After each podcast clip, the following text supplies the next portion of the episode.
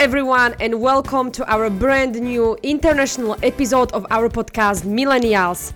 This is the sixth episode of our international specials, and this time we will talk about neuroscience, the activity of brain, and consciousness. We would like to welcome today here a very, very intelligent neuroscientist from Oxford, Marco Fabush. Marco, hello. Hi, hello. Thank you for having me. Thank you for accepting our invitation. We are very happy that you are here with, with us today.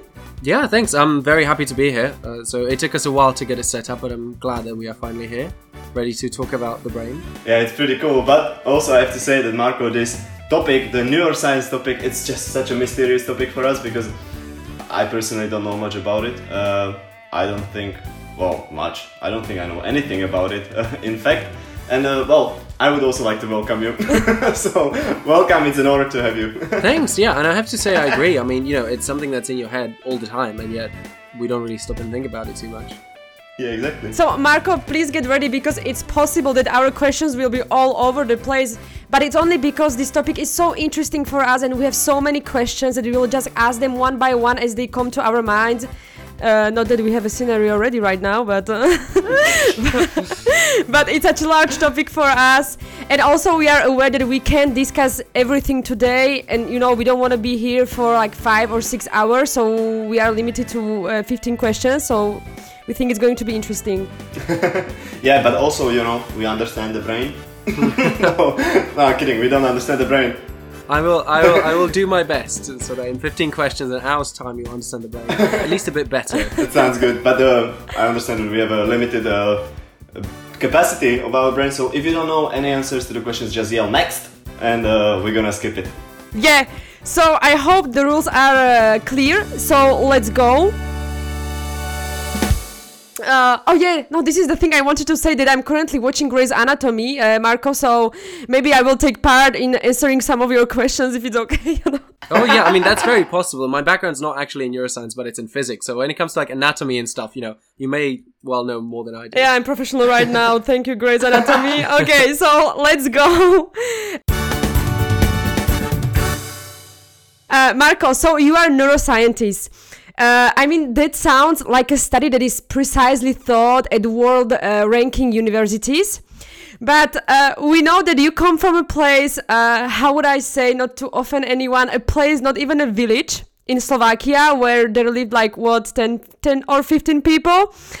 so how did you how is it possible that you got to Oxford and what did you actually study? Yeah, that's a good point. So it's not quite as bad as 10 or 15 people. I think it's about 60. oh, yeah, okay. Definitely less than 100. So yeah, shout out to Tomki That's, uh, that's Shout out. yeah, um, so yeah, that's right. Um, so so I grew up on a small farm in Slovakia named Malacky in this village called Tomky. Yeah, both of my parents they, they kind of they were very supportive about my education, but um, neither of them speaks English. You know, this, this was never really the plan to to begin with. But basically, what happened is that I was quite lucky that from an early age I knew that English would be important in my life, and uh, I was lucky to have kind of like additional lessons and stuff like that. So by the age of around 15, I actually spoke fairly good English. The accent was much thicker than it is now, but it was pretty good. And so we got this idea that it would be good for me to go to England for a year to kind of improve my English, you know, see something new, uh, and hopefully learn more about the, the world around me. And it took me a while to convince my mother this was a good idea. she did not want to let me go, especially at 15. But in the end, um, I did, and so so I came to to London. I lived in South London in a place called Croydon, and it's kind of basic, kind of state school. And and yeah, as I said, the idea was that I would kind of be there for the for the year, improve my English. But it turns out that actually I enjoyed it quite a bit, and I was pretty good at it. Um, so in England, you do this thing called A levels. It's kind of the equivalent of maturita, mm-hmm. except it's only two years rather than four years. And so I, because of kind of like how my age worked out, I was born in July. They placed me in the year above, and I did pretty well in my exams. And so we were kind of thinking that if I were to stay there, I can apply to British universities from there uh, rather than from Slovakia, and I would also gain a year. And so I stayed for another year. And my second year in England, I applied to universities. And again, so as I said, staying in England was originally not the plan, and going to Oxford was very much not the plan. uh, so, so I was applying to five universities. Oxford was kind of like only one kind of aspirational choice. The school I was at, you know, no one had ever gone to Oxford. In fact, I remember that when I was um, quite young, I went to a friend's house, uh, kind of when I was maybe like 12, 13, and they asked me, you know, what do you want to do? And I, I, I kind of at the time I thought that this was realistic, so I was like, oh, one day I'm going to go to Oxford, or Cambridge, and they nearly laughed at me, but but turns out in the end that that happened. Anyways, so yeah, and so so I applied to to English universities from there, and uh, I took an admissions test for, for Oxford, uh, did the interview, and then yeah, I got an email that suddenly I was I was accepted. I was quite surprised because the interviews I didn't think went too well. But yeah, so so basically a mixture of parents who kind of put a fair amount of value in education, plus I quite enjoyed kind of maths and physics and did a fair amount of that in my own time, plus the kind of yeah, I was fortunate enough that I could do this year abroad, so that my English was pretty good. And all of that kind of came together and here i am. Yeah plus a good brain. Thanks thanks yeah. yeah. Credit to my parents obviously. Ladies and gentlemen marco fabush an inspiration for everyone. So you can do big things even if you come from slovakia uh, from a place that is not even defined as a village. But yeah it's a good inspiration for everyone that you can do big things. You can go to oxford Okay, so let's start with introducing the brain, the mind, and also uh, measuring it. So, Marco, mm-hmm. uh, we know that you probably eat these questions for breakfast. is nothing new for you.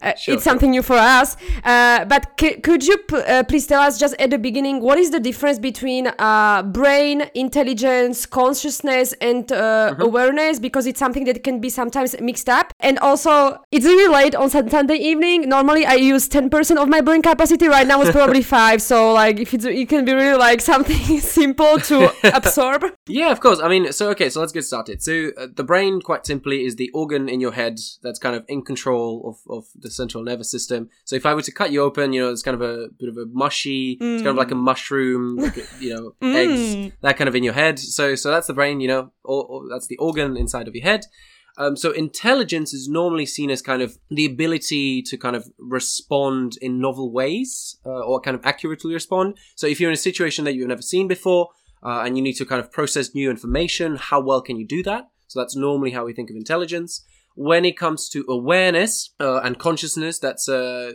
bit more of a loaded term because you can kind of, you know, philosophers define differently to neuroscientists, to psychologists, etc. But um, normally we think of consciousness as kind of the simplest definition is that which is not there when you're asleep. Okay, so you know when you are in deep sleep, or if I were to knock you over, you're not conscious.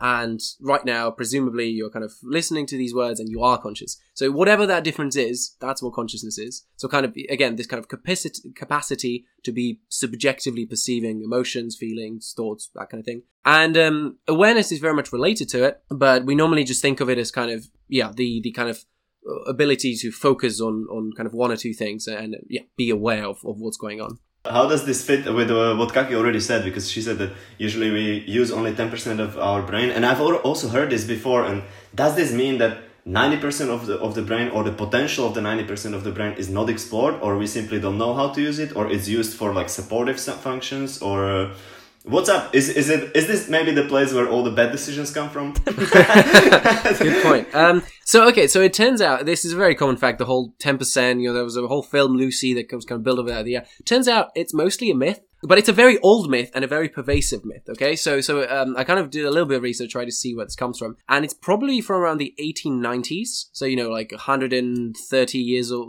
old or thereabouts. Because early on, the kind of early psychologists, people like William James, they had this idea that if you took children and you raised them in special ways, you could get them to kind of realize their full potential, right? And um, and in fact, there was this kind of one famous case study where they raised this kid. This father said that, you know, I'm going to make my child into a famous mathematician. And the child did, in fact, become a famous mathematician. And so this idea came about that actually we haven't reached our full potential. And in the kind of 1920s or so, newspapers picked this up and they started saying stuff like, we only use 10% of our brain and things like that. So the reality is a little bit more complicated because if you kind of think about it evolutionarily, right, the brain consumes a lot of energy. Uh, you know, about a third of kind of all of the calories that we eat um, goes to our brain, even though it's even though it's quite small.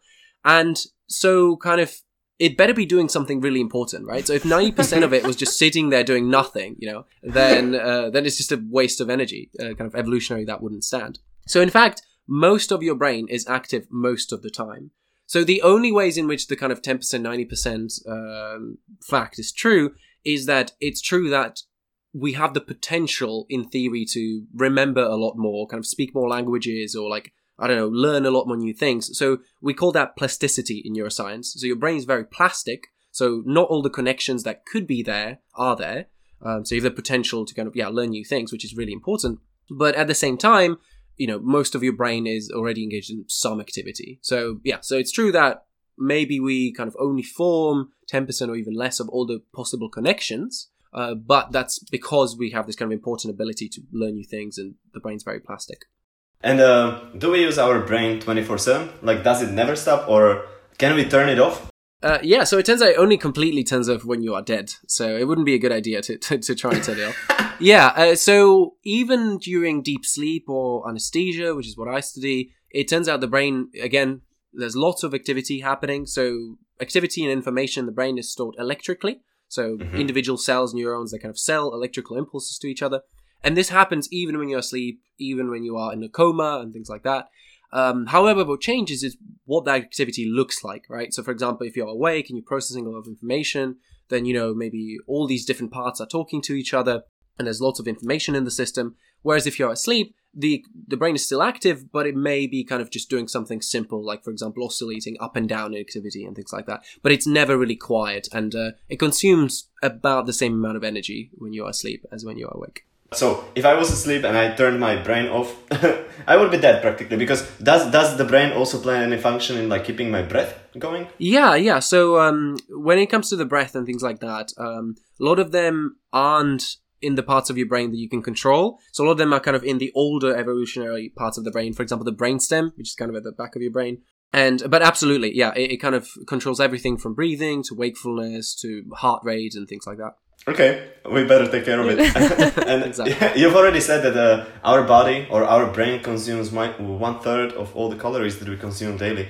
I wanted to ask a little more about this because uh, I thought about this, or we heard about this before about chess players. That those guys are able to burn up to 600 uh, calories during one game, or sometimes perhaps even more. How is this possible? Like, uh, so so brain activity can literally be compared compared to like a strong physical uh, activity? Yeah, so that's an interesting one. So it's true that the brain consumes a lot of energy, and a lot of it is just kind of, for example, dissipated as heat because you need to kind of there's lots of blood that you need to pump into the brain, and all, all of that happens kind of metabolically. But when it comes to the, the the chess example, that's an interesting one. So it turns out, yes, chess absolutely burns some calories. Um, the the study that kind of the claim that you're making came from originally is from 2009, and they found that chess masters were kind of spending about as much as you would spend whilst walking, slightly less. But so yeah, so so a kind of very hard uh, chess match on a professional level may be equivalent to say like going for a walk. But it's important to mention that even then, the reason why I burn so much energy isn't that you kind of like using more of your brain or something like that. It's more to do with the fact that it's quite stressful, especially if you're a chess master and it's like a competition or something like that. So you know your your heart is beating faster, your blood pressure is higher, and it's thought that that's what kind of means that you're burning more calories. So it's not necessarily that the calories are burned to the brain. It's just that yeah, some some things that are kind of intellectually demanding are quite stressful, and that takes a toll on the body. That's pretty mm. cool. We know that neuroscientists can measure uh, brain activity, uh, but how does it work? I imagine something like I will come to your office, you will tell me to lay down, you give me some chip on my forehead, or you, you will connect me to hundreds of electric sensors, or how does it work? Mm, it's a great question. So it turns out there are so many ways to measure the brain, and it all differs in kind of what you're interested in. So as I said, the kind of brain or the ultimate level is made up of individual neurons, individual cells, kind of very small, kind of micrometer, less than a you know hair's breadth. But um, that's quite hard to measure. So you know, there's about 86 billion neurons in your head, so we can't measure every single one. And so, as I said, it depends on kind of what you're interested in. If you're interested in kind of very specific cells, so for example, I'm interested in like say this very specific part at the front of my brain, what is that doing, right? Then um, the most common way to do that there is you have individual electrodes. So like you take like a piece of like an iron rod and you stick it into the brain. Uh, normally, this is done either in animals or in people whose brain you already have to open. So people have epilepsy or they're going to have operations and things like that. But that's one way. So that's the way kind of you measure the smallest level. But if you if you kind of zoom out, right, then uh, you can measure a lot of neurons at once, the kind of average activity, and that's what I do. So um, actually what you described there, kind of, you know, coming into my lab and having some electrodes attached to you, some electrical sensors, that's pretty close. So that's a, that's one common way to, to do it. It's called electroencephalography or EEG. And basically, as I said, neurons communicate electrically. And so a lot of this electrical activity kind of makes it to the scalp, to the brain. And so if I put some electrodes on you, I can record that activity. Uh, that's not the only way. The other way that's really exciting and important for neuroscience is called uh, magnetic resonance imaging or MRI. And there you would be put into this kind of tube. It's a kind of a fairly small tube, a bit of a, like a tunnel, and you're slid into this tunnel. And it's a tunnel because all around you there's a massive magnet, uh, which is kept at around minus 270 degrees Celsius. And that way, we're not measuring the electrical activity, but we are measuring where water is in the brain because it turns out kind of magnetically we can measure where the water is. And this is useful because we can both tell something about the structure of the brain. So like, you know, where are the neurons? How are they connected? But also about the function. So if I, for example, like show you some images, what is happening uh, because we can kind of tell where the blood is flowing in the brain and that tells us something about which regions of the brain are more active at that time so yeah many ways to measure the brain uh, eeg and mri are the most common ones what are the the most common reasons why people want their brain like get measured a lot of the times that you or the listeners may get their brains imaged is as a part of kind of some clinical investigation so, for example, I mean, there are the sad cases of like brain diseases uh, or kind of brain cancers, things like that. That's where you want to image a brain to kind of figure out which bits were damaged, which bits still work, things like that. Um, the yeah, so all, all these kinds of diseases, so things like epilepsy. It's very common to to measure people's brain activity to kind of confirm that they have epilepsy.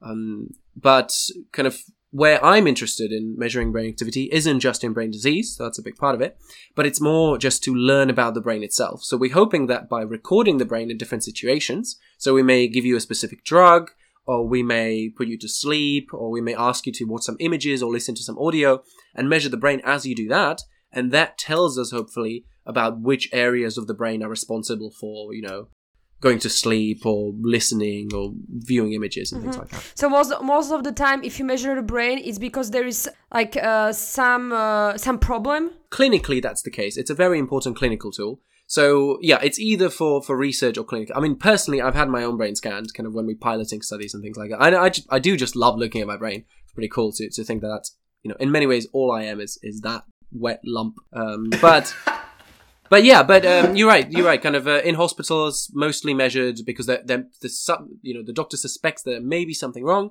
and so orders a brain scan.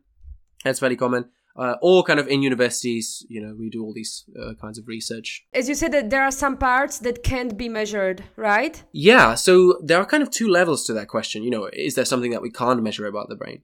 There's the kind of practical question, and then the kind of bigger philosophical question. So practically, yes, it's true that we at the moment cannot measure every single neuron at all times, even though we would absolutely love to. As I said, there's about 86 billion of them. There's even more connections because each one can have multiple connections. So it's kind of a hopeless task to try and measure every single neuron. And that's why we kind of have to measure kind of, you know, maybe with a resolution of about a centimeter. Depends on what technique you're using. But then there's the kind of bigger philosophical question of like, you know, is there something about the brain which is not just electrical activity? And um, I'm not a philosopher, so I'm not going to be able to give you an answer on that. but I can just tell you what kind of people normally think and what I think.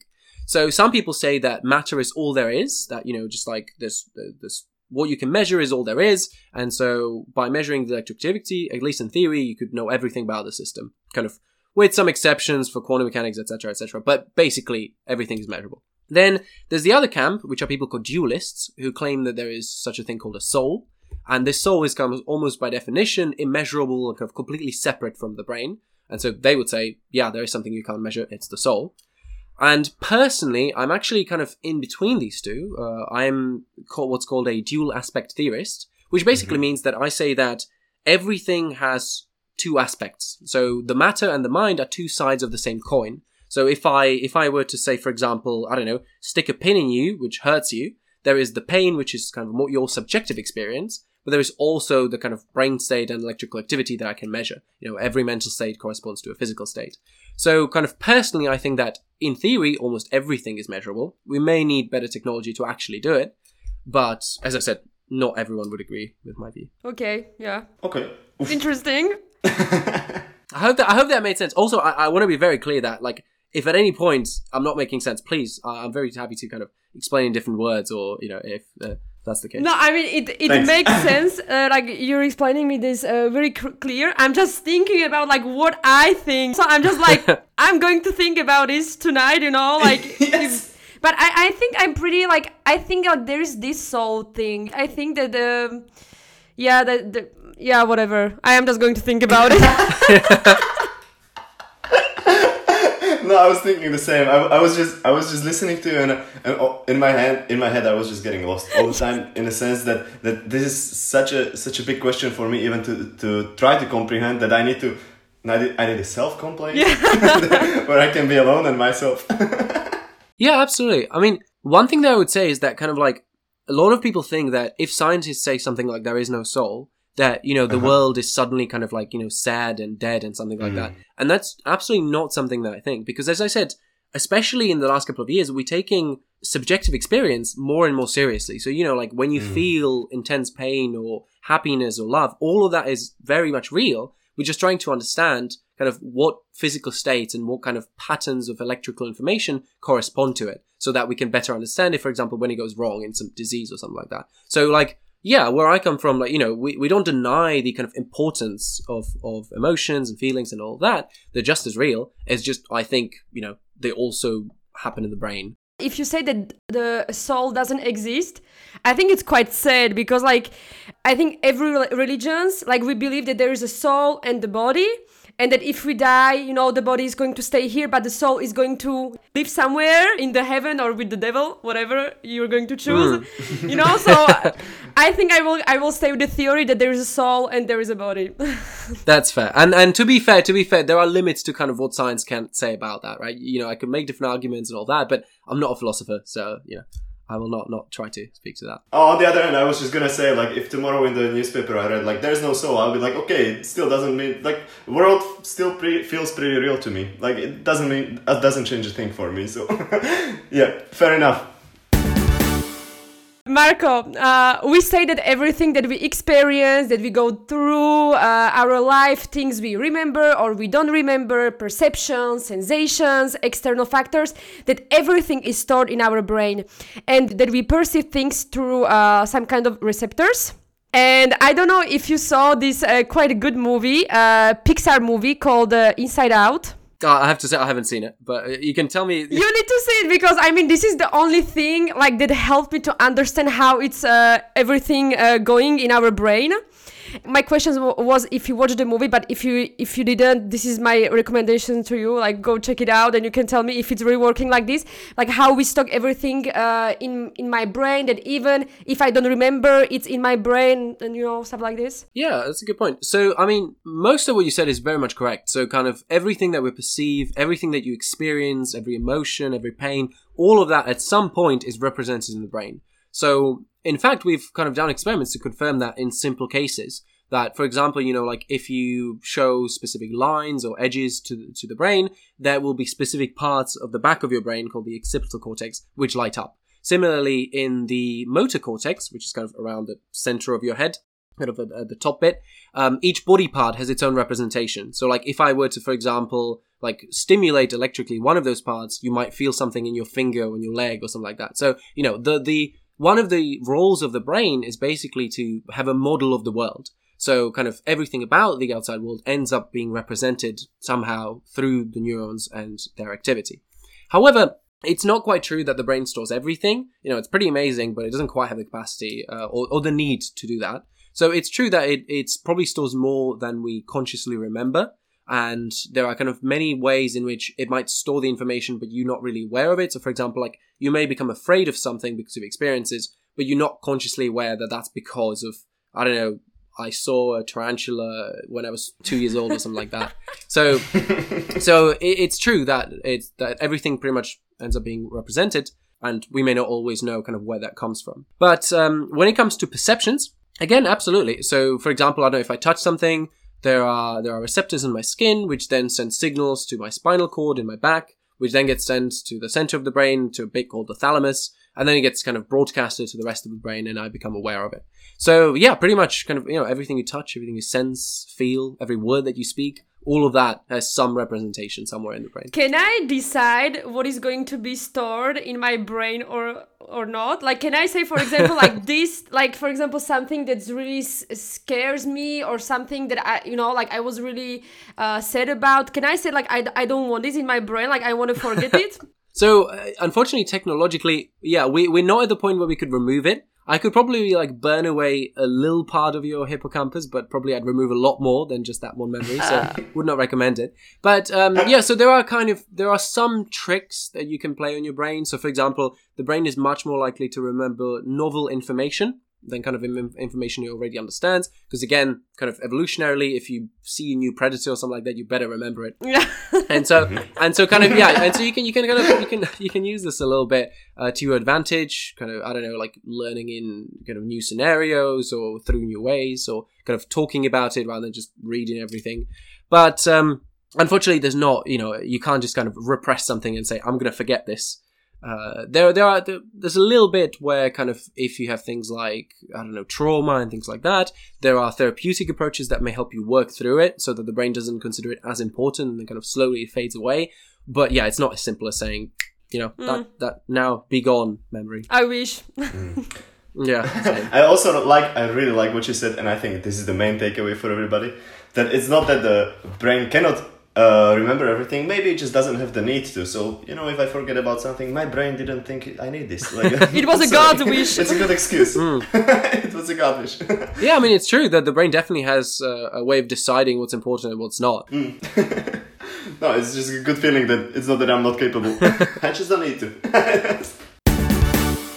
I wanted to get to, to another topic, which is um, psychedelics and uh, how these influence our our brain and uh, perception and well, perhaps the biggest part of consciousness or altered states of consciousness. Uh, maybe I would like to divide these these uh, because we don't only have psychedelics, we have also psychoactive uh, substances such as caffeine. But first, I would like to start with uh, LSD and mushrooms, where I believe the, the the common denominator is psilocybin. Maybe you could tell us about that. Yeah, absolutely. So I'm very happy speaking about this because actually what I mostly work on is anesthesia, consciousness, and a little bit on, on psychedelics. We do some work on ketamine. So um, yeah, so so there's actually some somewhere where I'm at home. So so ha- very happy to speak about that. So again, as I spoke earlier, the brain works on many different levels. And so when you ask a question like how does LSD work, you could ask that question on the level of like an individual cell, what does it do to that? Or you could ask it on the kind of high level of groups of neurons. The analogy that I like to use is human society. So you could have the individual humans, which could be like individual cells, and then you have your like village, city, which is you know a group of humans, and then on an even larger level you have your countries and continents, which are kind of speaking to each other and trading and all of that. And so similarly, you can kind of have different levels of description. So when it comes to LSD and psilocybin, the kind of common denominator is a neurotransmitter kind of chemical called serotonin. So both of them work on serotonin receptors. So each cell, each individual human in this analogy, um, has these receptors which decide whether it starts firing or not. And LSD and psilocybin can bind, kind of connect to these receptors and therefore change how it reacts. But turns out that's not actually a very useful description because it doesn't really explain why, you know, it gives you hallucinations or kind of new insights and all these kind of mystical experiences. So to understand that, we need to go on the what's called the network level. So that's the level on the human society analogy, it would be kind of the level of a city or a country. And in neuroscience, that's kind of, you know, millions of neurons, kind of that, the network level, what's happening on there. And what LSD and psilocybin basically do is they change which parts of the brain communicate together. So normally, kind of when you are, you know, awake and kind of functioning normally during your waking life, there are parts that talk to each other, you know, for example, the back of your brain with the front of your brain, and parts that don't tend to communicate that much. And if you take high doses of LSD or psilocybin, the brain in a way becomes more democratic. So parts of it that normally aren't connected are suddenly kind of exchanging information. And we think this is one of the mechanisms which can lead to hallucinations and things like synesthesia. So mixing of the senses. So, you know, you can like hear colors and, and smell tastes and, you know, things like that. So, so it's useful to kind of consider it from that kind of, yeah, network uh, perspective and the brain becoming more democratic. I think this is really bad because it makes me um, it makes me want to actually try the LSD. well, so, so I have to be clear that I can't endorse anything illegal. Yes. But I, I will say, but I will say that um, there are people, some some of them my friends, some of them my colleagues, who are working on studying psychedelics. And one of the really exciting applications is using psychedelics as medicine. And specifically, they have shown very great promise to be helpful in things like anxiety, depression, PTSD, all these kind of very complex mental issues. And again, coming back to what I was talking about, the brain becoming more democratic, the idea is that basically it allows you, it gives you a new perspective, right? You know, you may be literally stuck in certain states, you know, certain parts of the brain talking to uh, different parts. And this kind of allows you to take a step back and gain new insight by kind of, you know, literally getting a new perspective on on on your life kind of mm. especially when talking to a therapist at the same time so yeah so i mean you know i, I, I can't say much about the recreational use uh, I, am not here to, to judge that or, or condone it uh, indeed but i will say that uh, there's there's some very exciting stuff coming out um, about their potential therapeutic use but this is not this is not something new right like uh, this has already been studied in the 70s and 80s but then the the plug was pulled Absolutely, and and there's quite an interesting kind of political history to why that happened which is a completely different conversation. But yeah, I mean, these substances, LSD is kind of made in the lab not too long ago. But in general, the use of psychedelics goes way, way back, you know, thousands of years. Kind of Native Americans, you know, eating peyote cactus, and I don't know, the ancient mm-hmm. Greeks getting high on ergot fungus and all that. So yeah, it's absolutely not new. What what is new is us being able to study these using these novel brain imaging technologies, which then kind of tells us this is how it works and this is why it works. Okay, so again, the outcome when they took it, they were like, "Oh, this is cool." Now we're like, "Oh, let's study this. let's see what this actually does uh, does to our bodies." Okay, and now uh, on the other hand, then uh, what about like maybe more uh, common drugs that uh, are even uh, prescribed, such as sleeping pills or caffeine? What effect does that have on our minds or mm, brains? Yeah, so in some ways, a lot of those that you just described are actually fair, you know, easier to describe than psychedelics because psychedelics do a hell of a lot of things, which is why it's kind of yeah, sometimes it's quite a profound, but also a confusing experience where a lot happens. But let's take something like caffeine. So caffeine also binds to a specific receptor. So again, on each individual cell, you have these kind of receptors which decide whether it fires or not. And this particular chemical is called uh, adenosine. Doesn't matter; it's a specific receptor. But the interesting thing about it is that um, adenosine controls kind of tiredness and drowsiness in the brain. And so basically, what happens is that if you block this receptor, then the original chemical, adenosine, can't bind to it, and therefore it keeps you more alert and more awake, but also causes other things that's possible heart palpitations and things like that. So, and, and most of these, these drugs that we would class as stimulants, things like caffeine, Adderall, methamphetamine, things like that, they normally work in similar ways. So there is some specific chemical that causes you to be drowsy, and they block that chemical from from uh, affecting. So Ad- Adderall, for example, um, prevents uh, a different chemical called norep- norepinephrine, bit of a mouthful, and that one specifically allows you to have more dopamine, which kind of gives you more motivation and kind of more readiness for action and kind of more yeah. You become a bit more jittery. So, and so, yeah, so all of these drugs kind of target specific receptors, so it's kind of specific types of neurons. So sleeping pills, for example, uh, again, different receptor, different chemical. This time it's called GABA and gamma aminobutyric acid, I think. Anyways, different chemical. And um, GABA is specifically important for controlling what's called inhibitory neurons. So neurons that act on other neurons to keep them quiet. And so if you enhance their activity, then more of the brain becomes quieter. There's less activity and it, for example, becomes easier to, to fall asleep. Are those like the sleeping pills, caffeine, Adderall? Is this something that in general you would recommend, like to uh, consume it like in a big quantities, or is it something that can damage our brain? Or yeah, so it's a good point. So sleeping pills are a little bit more dangerous than, than caffeine, especially depending on what type you have. So some of them can be quite addictive. So things like benzodiazepams, for example, they only recommended to really be taken in extreme scenarios and only for a few days because then you become addicted and the whole withdrawal process is pretty horrible.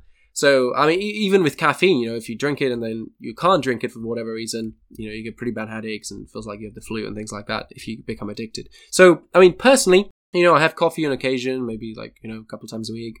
Uh, I drink a fair amount of tea. You know, I like green tea specifically, but all the research keeps pointing to the fact that what's more important isn't kind of saving ourselves with these individual chemicals, but just the basic stuff, you know, keep a good diet, eat lots of green leafy vegetables, you know, go for a run sometimes, be physically active, be around people that you like.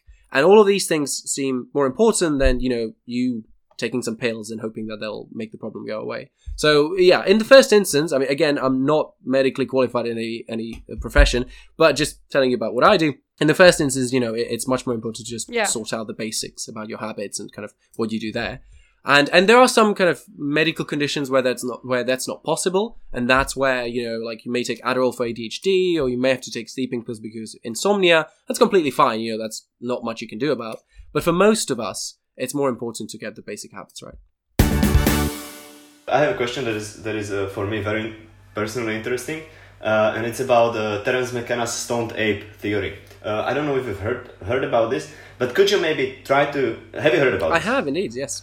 Okay, so could you try to explain this theory to us as if you were sitting in a pub with your mates who have no idea about this theory and you're having a couple of pints? Okay, yeah, let, let's try it. So let's try it. Okay, so there is this thing called psilocybin mushrooms. They're like these weird mushrooms that if you eat them, you see weird things and feel weird things, and yeah, the world becomes quite different. And um, the theory is basically that well, these are mushrooms. They're kind of all all over the place. You can just go into a forest sometimes, and again, not that I'm condoning this, but in many parts of Europe and, and the world, they just kind of grow around, and um, and therefore, Terence McKenna kind of thought that maybe they had an important role to play in human history and human evolution.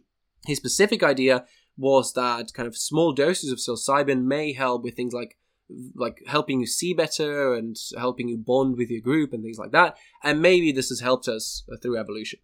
So that's the kind of the pub spiel, and it's a pretty cool idea because um, yeah, it, it would be pretty interesting if if a substance like that was so important in our, in our evolutionary history. Now, I have to say that at the moment there's very little evidence for that uh, because, for example, it's even though it may feel like you're seeing better on shrooms, actually, when you do the experiments, most of your kind of like cognitive abilities, like your ability to think and reason and like catch things quickly, all of that pretty much gets worse, not not better. But there is still place to be researching that theory, especially in not necessarily like a biological context, like this made us see better and therefore we evolved or whatever, but more in a kind of cultural or societal effect. So like it's thought that mushrooms can increase sociability and kindness between people and things like that. So it's possible that this would make kind of building a society easier and it would make it easier to kind of get along with fellow humans. So maybe they've had a role like that. So, you know, we definitely know that psychedelics, including shrooms, have been used for thousands of years. And yeah, it remains to be seen what their role exactly was. It may not be kind of biological, like Terence McKenna said, but but it may have been quite important in kind of religious festivals and religious experiences and things like that. Good. it was interesting. I didn't know about it. Thank you.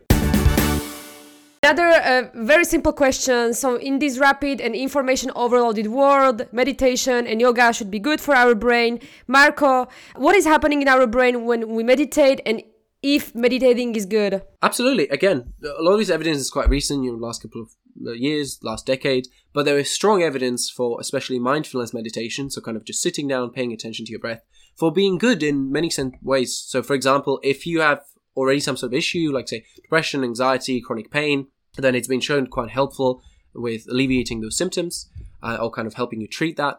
But uh, even in people that are completely healthy, it's seen that it improves your kind of general quality of life. People become happier, people become easier to deal with, become kinder towards others, and these changes are quite long lasting. And in fact, people have found that like your brain literally rewires itself when you become a regular meditator. So when it comes to what it actually does in the brain and why it's so good for us, well, the thing is that okay, so more recently we've come to see brain activity in terms of what I would call states. So basically, as I said, um, you can think of this as kind of maybe tabs on your browser. So a specific state might be specific areas talking to each other for a few seconds, and that may have a specific role. So, like for example, you know, one state may be tasked with, like, say, processing auditory information, sounds. Uh, another state may work to process vision, you know, images and things like that. And your brain is switching between these states kind of quite quickly. And what we've come to realize is that in some problems, like for example depression, they can be caused by basically problems between these state switching. So there's one state in particular which is called the default mode network, which is related to things like thinking about yourself, planning for the future, And there's another state called the central executive, which is about the outer world, so like paying attention to what's going around you. And if you're an imbal- if you have an imbalance between these two states, this can cause a mental illness. So, for example, if you have depression, you kind of thinking about yourself, you feel bad about yourself, you're stuck kind of, you know, uh, in these kind of negative thought loops. And what meditation does is it helps you connect to the outer world, connect to the central executive state, the one that's basically paying attention to the outer world, and it can balance if uh, if you kind of yeah if you think too much or if you have negative thoughts and things like that. Okay. You said that you were working also a lot with anesthesia. Mm-hmm. yeah that's right. So actually what my group works on most most of my time is spent on analyzing data from anesthesia. So yeah we measure the brain during anesthesia and we kind of we're trying to explain what happens and how to make surgeries better how to make patients experiences better and so yeah how does anesthesia work that's kind of one of the main questions that i work on and again, it comes back to one of these chemicals that I mentioned earlier, GABA. And uh, so, on a again on a kind of individual cell level, these anesthetic bind to the GABA receptors and they cause more inhibition in the brain. There's kind of more quieting down influence. But it's also interesting to think about it on that network level that I mentioned, kind of different brain areas and whether they're talking to each other and not. And what basically happens is that the communication between them breaks down. So there's less information exchange between the brain areas and all of the activity becomes much simpler. You basically get like periods of high and low activity every couple of seconds. So you go like up and down and up and down. And you can measure this, for example, using the electrical activity measurements, EEG, that I mentioned. That's actually what I study. It's called slow waves. And um, yeah, and so because the brain is much simpler, you know, these different areas aren't talking to each other. All of it is just kind of oscillating up and down we think that this is what makes you unconscious. That in order to be conscious, you need this kind of complex communication and uh, the all these connections. Sometimes it's called also integration. You need the brain to be integrated together, and anesthesia disrupts that. And so you've got all these kind of individual brain areas just going up and down. It's not very interesting, and that makes you unconscious. There you go. So is it is it like an artificial sleep? Yeah, it's an it's an interesting one. So in many ways, it is similar to deep sleep. Um, so kind of d- deep, dreamless NREM sleep. So, um, for example, in that deep sleep, we also see these slow waves. So just the brain kind of going up and down in activity. But in other ways, it is different. So, for example, we think that sleep may have important functions for, like, for example, helping you consolidate your memory, kind of learn new facts, things like that. Whereas anesthesia doesn't seem to help with things like that. So it is, it, we call it a sleep-like state. So it's similar to sleep in many ways, but there are also some differences. Yeah, so people when they get out, they need to sleep. Yeah, exactly, exactly. Again. okay. In fact, it's it's quite interesting. So um, so I took one of the anesthetics for one of my experiments, and it's it, when you when I woke up from it, it wasn't well, as part of the experiment, not just kind of on my own. And um, yeah, and when I woke up, it's not like kind of waking up from a nice night of sleep. It actually felt quite like being drunk because um, or kind of being hungover in a way because a lot of these anesthetics don't just kind of put you to sleep, but they also act on a bunch of other things. And yeah, depending on what exact anesthetic you have, you'll feel slightly differently. But it's yeah, most of the time it's not just like waking up from a nice sleep. What should I be asking for when they're gonna put me on the table? Uh, don't give me that. so, uh, so the one that actually, yeah, so the one that's most sleep-like, it's called propofol. It's it's also called the milk of amnesia because it's this kind of white white liquid that they inject into you, and it's the thing that killed Michael Jackson propofol. I thought it was heroin. yeah. Uh, so so, but yeah. So so it actually thought that yeah, what, what his doctor gave it was was propofol in the end. And um, but that one is most sleep-like. The activity that we see in the brain is very much like the sleep. And from people that I've talked to that have had propofol, it feels yeah, it can feel quite nice and refreshing. Uh, other than like some of the other anesthetics. So if you get if you get a choice, that's a pretty good one. Propofol is pretty safe. Uh, it's a little bit more expensive, which is why it's not used all the time. But uh, that's a pretty that's my anesthetic of choice. I'll remember. Let's move to the last part. We, we are going to talk about brain disease and even death. So we are going to end with a, a good mood. We're gonna get dark. gonna get dark. Okay, so Marco, we know that for example to get physically fit. Actually, I don't know. Like every time when I say physically fit, like this song is coming to my mind. Like physically, fit, physically fit, physically physical.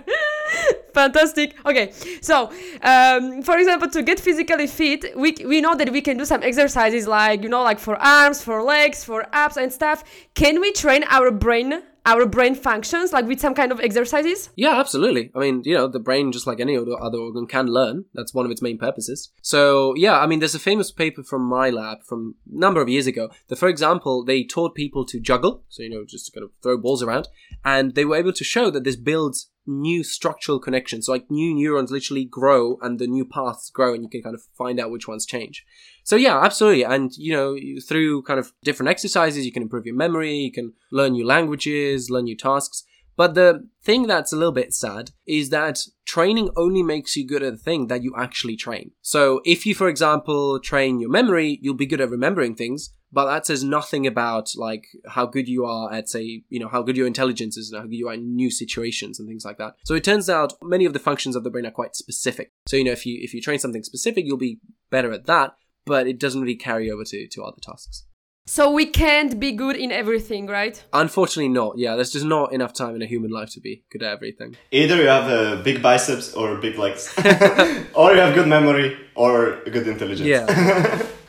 I actually tried to jungle this summer. It was Me too. really bad. Yeah, I was like, okay. Oh yeah, I'm, I'm hopeless at it. Yeah, I can't do it either. I squashed a pear on my on my floor.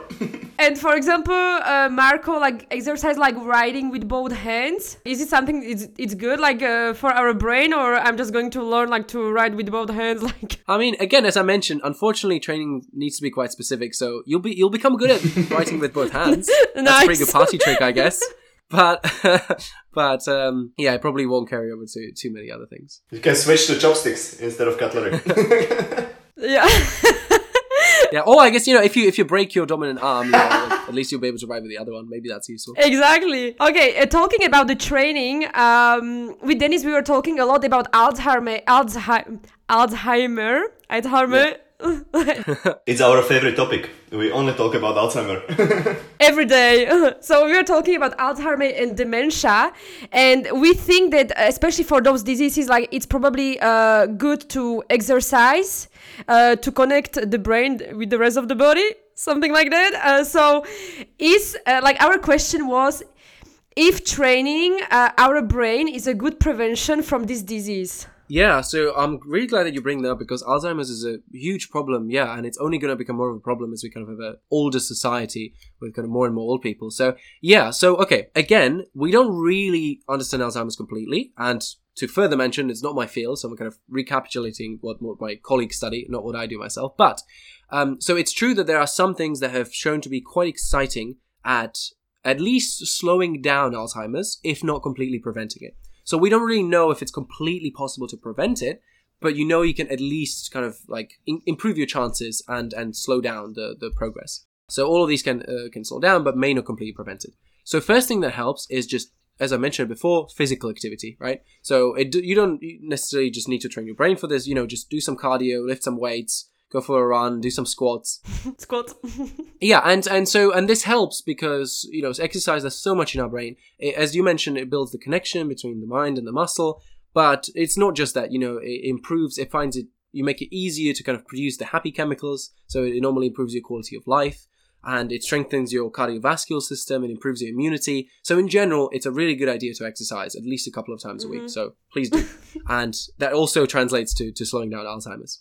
And when it comes to more specific brain exercises, again, yes, it's true that you can kind of help with specific aspects. So, for example, Alzheimer's makes your memory worse. So, if you train your memory by, say, like, I don't know, like exercises where you have to remember numbers and things like that, you will get better and, like, your mm-hmm. memory will stay for longer. Equally, uh, there's a thing called speed of processing. So, how quickly can you process information? So, there's an exercise where you can do where you, like, just very briefly flash an image and you have to remember it. And um, again, if you you know if you give this to Alzheimer's patients, they can train this and they become better at speed of processing, and they don't kind of go down as quickly. But um, especially if you're young, I wouldn't spend too much time on it. You know, just like on your phone trying to remember numbers or whatever.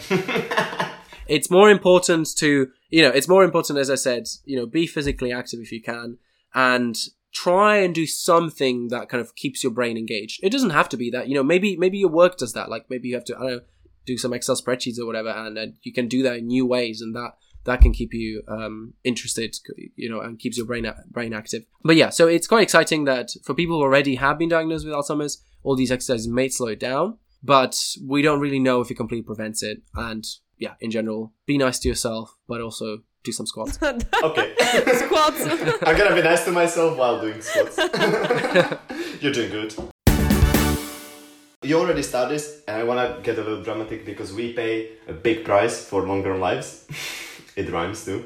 Uh, no, it's really intense, but it's true because researchers alarm that the, the higher cases of dementia are directly correlated to the lo- longer expectancy of life. Um, is this true? And uh, maybe should I start drinking and smoking just, just to prevent dementia? Yeah, so again, um, unfortunately, it is true. We are seeing more dementia. Alzheimer's is a, is a form of dementia. So yeah, absolutely, it's a problem, and it's it's it's not just brain diseases; it's cardiovascular issues, you know, strokes, strokes, and things like that. And yeah, it is a big problem, and especially here in a country like the UK, where you know, like people have better lives and therefore they live longer. But it's already catching up in countries like Slovakia, and it's even worse in other countries like Japan, for example.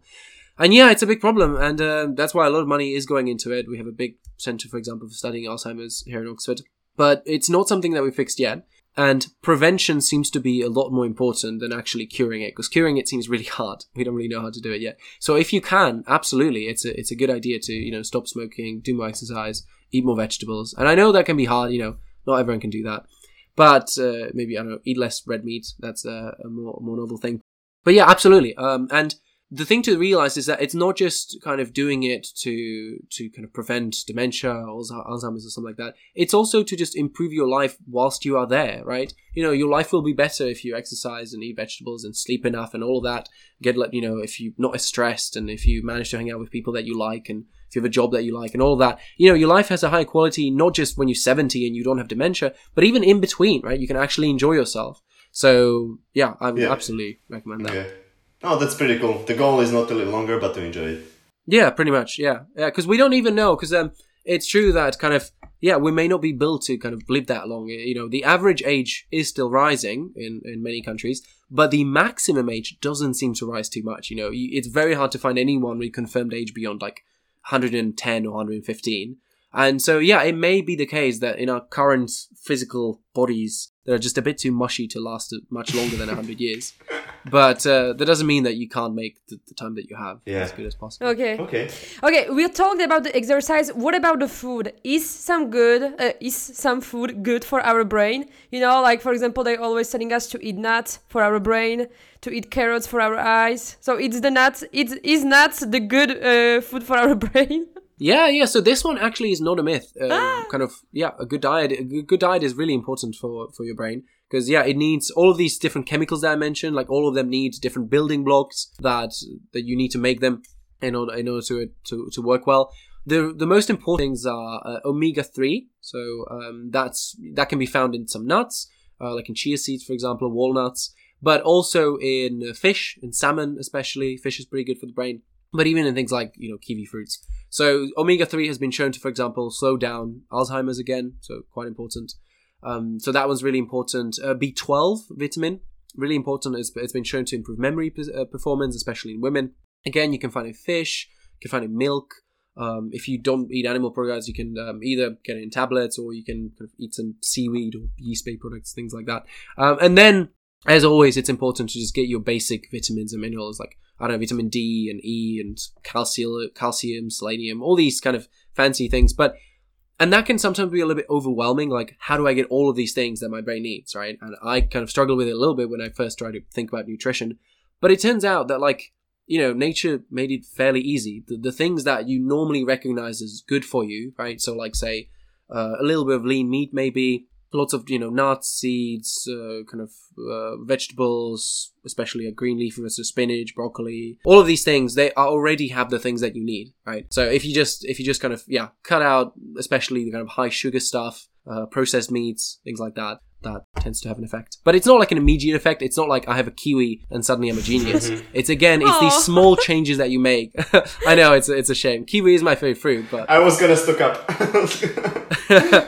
But it's these small changes that kind of Yeah. over years do make a difference. so persistence is again the key. Absolutely. One last question before our last question. okay, no, but la- uh, one last question in, uh, that touches upon this topic. Is it true that we see our whole life before we die? Like the the the, the film?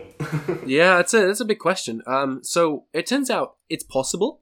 We we still don't really know if like this is something that happens automatically. Probably not. But it's true that I thought it was a myth. So so here's the thing. Okay, so you probably don't see all of your life as everything happened. That's probably not true. But it is true that when you starve the brain of glucose, sugar, and oxygen, kind of different bits start being damaged, and this can actually cause a very kind of confusing set of hallucinations. So we know that, for example, if you stimulate certain parts of the brain or you remove them, then that can cause memory replay.